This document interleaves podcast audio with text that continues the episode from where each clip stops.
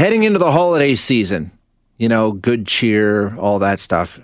I, I think in reality, we all know that for a lot of people, the holidays can be uh, a very anxious time, right? I mean, it, it's the time when families come together. In a lot of cases, that's not the easiest thing for people to do. There's, we know there can be stressors in everyone's family lives. And I think the holidays amplify them.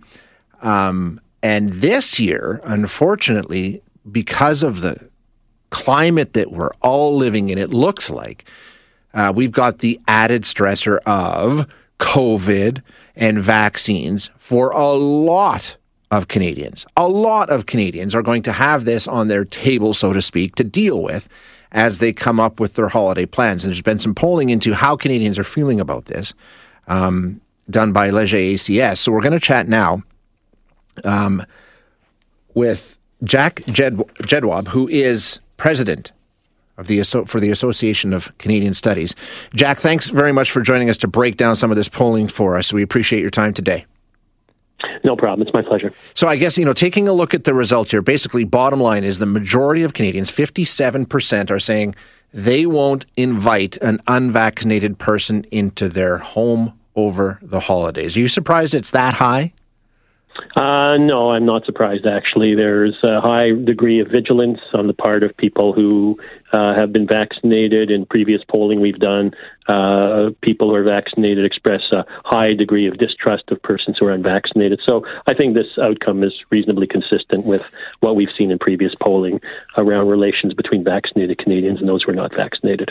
And I was kind of surprised to find seventy-five percent of the total population vaccinated. Actually, it's more than that, right? I mean, it's it's flirting with eighty percent. But still, this poll tells us that three quarters of Canadians know someone who is unvaccinated, despite the high vaccination rate. So it's really going to touch on a lot of families this holiday season.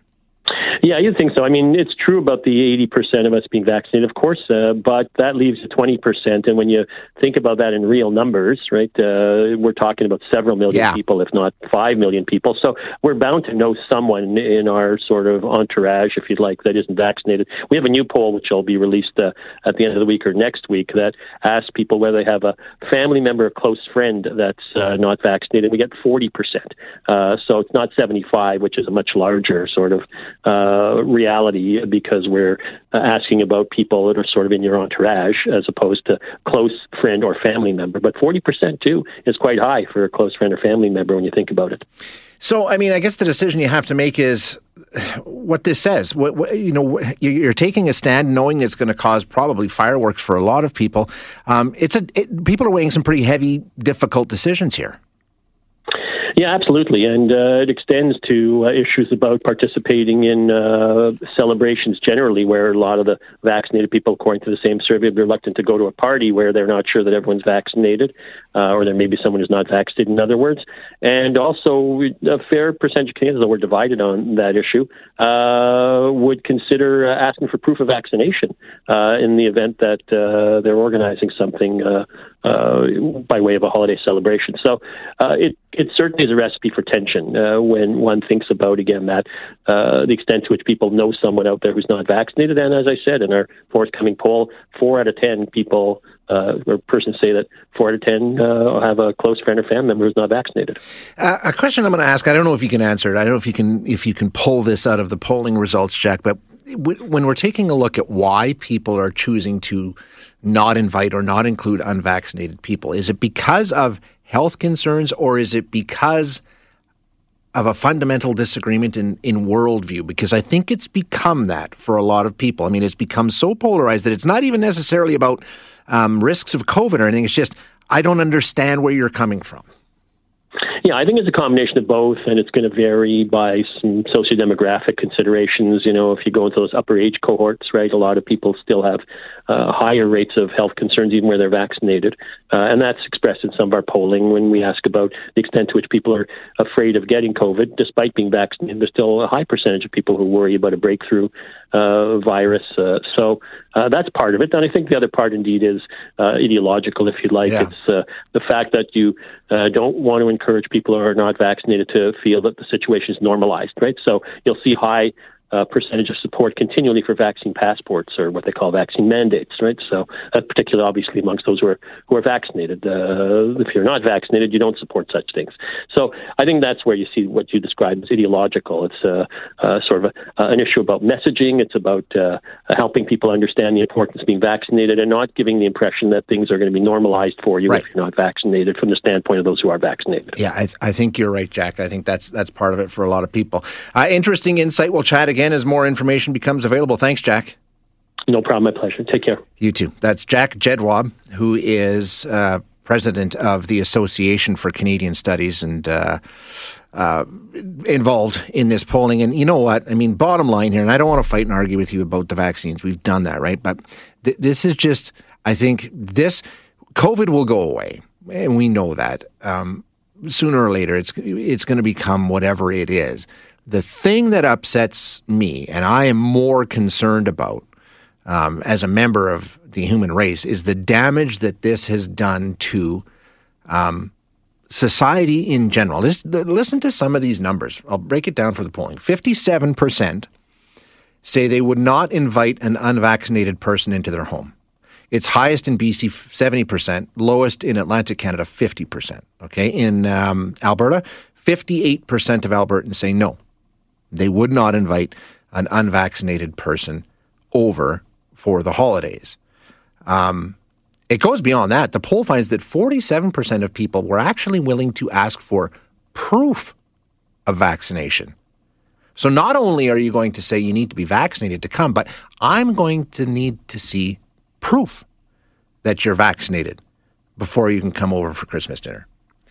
Um, Canadians over the age of fifty-five are most likely, are the most likely to be willing to do that. fifty-six percent. It slides a bit as people get younger, which I think makes sense.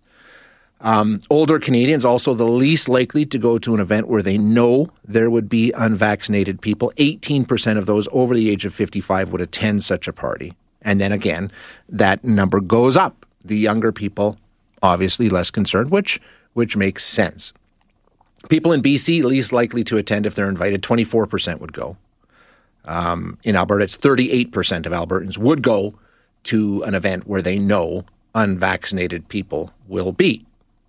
fifty percent of those with kids would invite unvaccinated friends or family, compared to thirty percent of the childless, and forty-seven percent would attend a party with unvaccinated people, compared to twenty-seven percent of those without kids. So um, people are going to make their own decisions, and I think, you know, I'm, I don't have a problem with that. If if if you aren't comfortable with it and you want to do it, um, fine.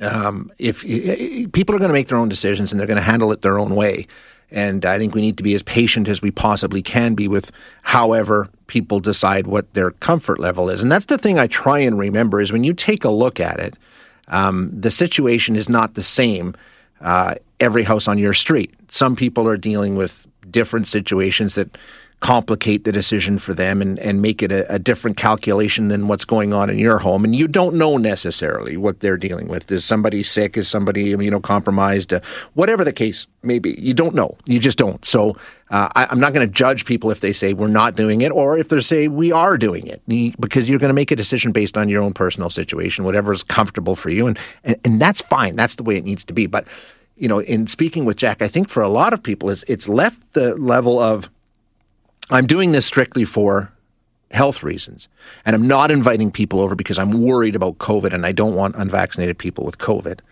Um, I'm doing this to make a point. I'm doing this because I can't relate to people who are, because the gulf between the vaccinated and the unvaccinated has become so wide and so volatile that Um, it's a fight waiting to happen. And that's part of where we are. That's my issue with this, okay?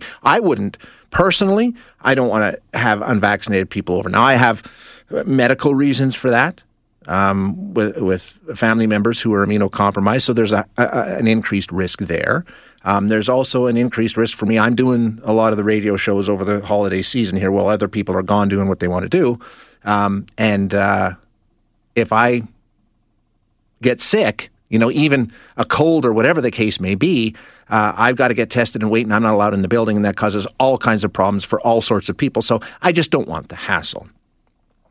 Um, so for me, it's no. I'm, I'm, I'm going to hang out with my family. And a lot of you texting, well, the unvaccinated and the vaccinated both spread the virus. Yes, you're right. You're you're absolutely true. That's very true. We've, we've covered this a million times. We don't need to go over that. We know that. The vaccinated can transmit COVID nineteen. We also know, and you have to accept, if you, if I'm going to accept that the vaccinated can spread it, you have to accept that the window for them spreading it is much, much shorter. Okay? So they, they can transmit the virus, yes, but the window for them transmitting the virus is shorter. That that's the difference. So the, the risk is lower than it is in somebody who's completely unvaccinated. But you're right. It can be transmitted by the vaccinated. We understand that. So I just think, you know, this is going to be another holiday season, and probably worse than any other one that we've come to, where we're going to see lasting damage done to relationships over this because it's become so political. That's the part that I, there really, rationally, is no reason for this fight at all. Scientifically, in terms of medical evidence, there's no reason for us to be having this discussion and having this fight. But it's become an us versus them and a political debate where, you know, shields are up and we're we're going at it. And, and there's no way we're going to have a discussion and change minds. It's just bang, bang, bang against the wall. And it's going to get nasty, and it's only going to get worse. And I don't know how we repair it.